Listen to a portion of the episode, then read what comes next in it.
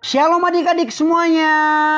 Gimana kabarnya? Kakak berharap dan kakak yakin banget nih, adik-adik semuanya pasti kabar sehat luar biasa. Karena apa?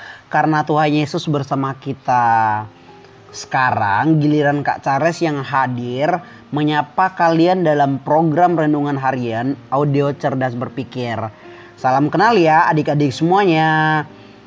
Kak Charles berharap melalui program ini pikiran kita semakin diisi oleh kebenaran firman Tuhan. Beberapa hari yang lalu kalau gak salah nih ya, kalian udah dengerin pembahasan tentang bahaya input hantu-hantuan melalui film, obrolan, mitos, dan lainnya. Nah, Kak Charles tertarik banget sama topik itu. Soalnya gini, apa yang kita konsumsi melalui yang kita lihat dan dengar, lama-kelamaan bisa menjadi apa yang kita percayai. Dan itu bisa berpengaruh banget buat hidup kita.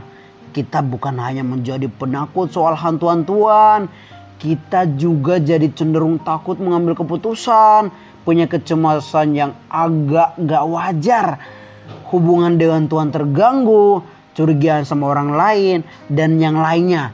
Itu kan yang dibahas waktu lalu. Tapi adik-adik, bukan hanya itu saja.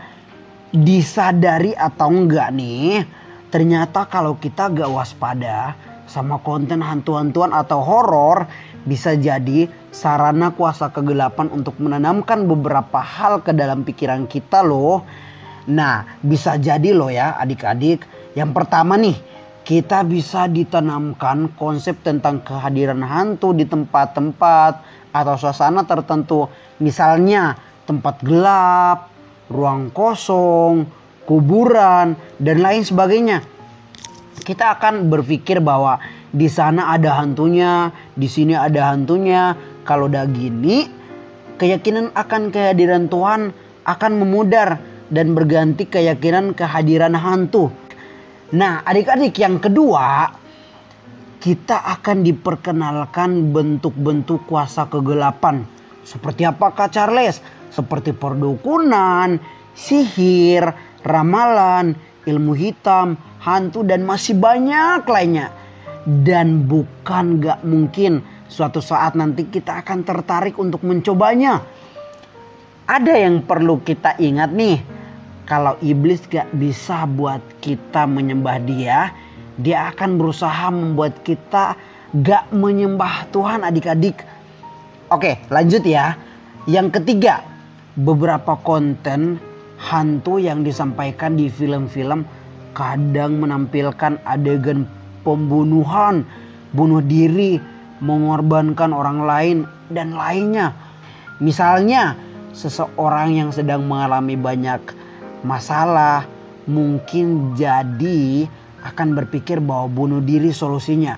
Mungkin adik-adik ada yang nanya sama kakak nih, jadi Kak Charles, konten hantu-hantuan itu dilarang dong? Hmm, kalau menurut Kak Charles ya, hmm, Kak Charles gak bilang gitu juga sih. Soalnya kalau mau bicara soal seni perfilman, konten hantu-hantuan itu bisa jadi sangat seru. Jadi itu semua tergantung kalian masing-masing deh. Kalian kalau misalnya jadi penakut setelah konsumsi konten hantu-hantuan, udah fix bahwa itu berdampak buruk buat kalian. Jadi mending deh gak usah nonton. Jadi kita harus hati-hati, oke?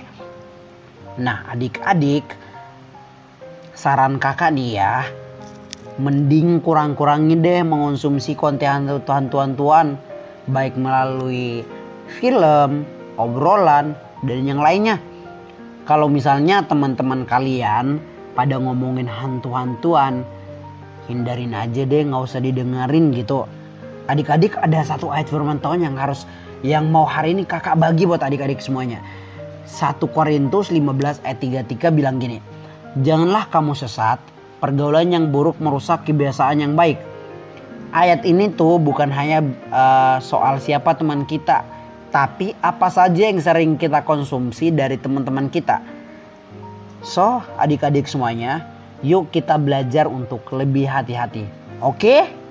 Oke dong. Yuk adik-adik semuanya boleh lipat tangan, tutup mata, kita sama-sama berdoa. Tuhan Yesus, terima kasih untuk hari ini kami boleh mendengarkan uh, renungan firman-Mu, firman-Mu Tuhan. Ajar kami Tuhan untuk lebih lagi hati-hati dalam uh, mengonsumsi hal-hal yang buat kami Tuhan. Ajar kami untuk lebih uh, teliti lagi, lebih hati-hati ketika melihat sesuatu yang akan berdampak buruk buat kami Tuhan. Engkau sertai kami Tuhan. Biarlah kami menjadi anak-anak yang takut akan Tuhan. Kami jadi anak-anak yang hanya mengonsumsi kebenaran firman Tuhan. Terima kasih Bapa. Ini doa kami di dalam nama Tuhan Yesus Kristus kami berdoa. Haleluya. Amin.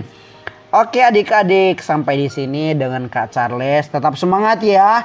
Tetap jadi berkat dimanapun adik-adik berada. Jangan lupa bahagia. Oke.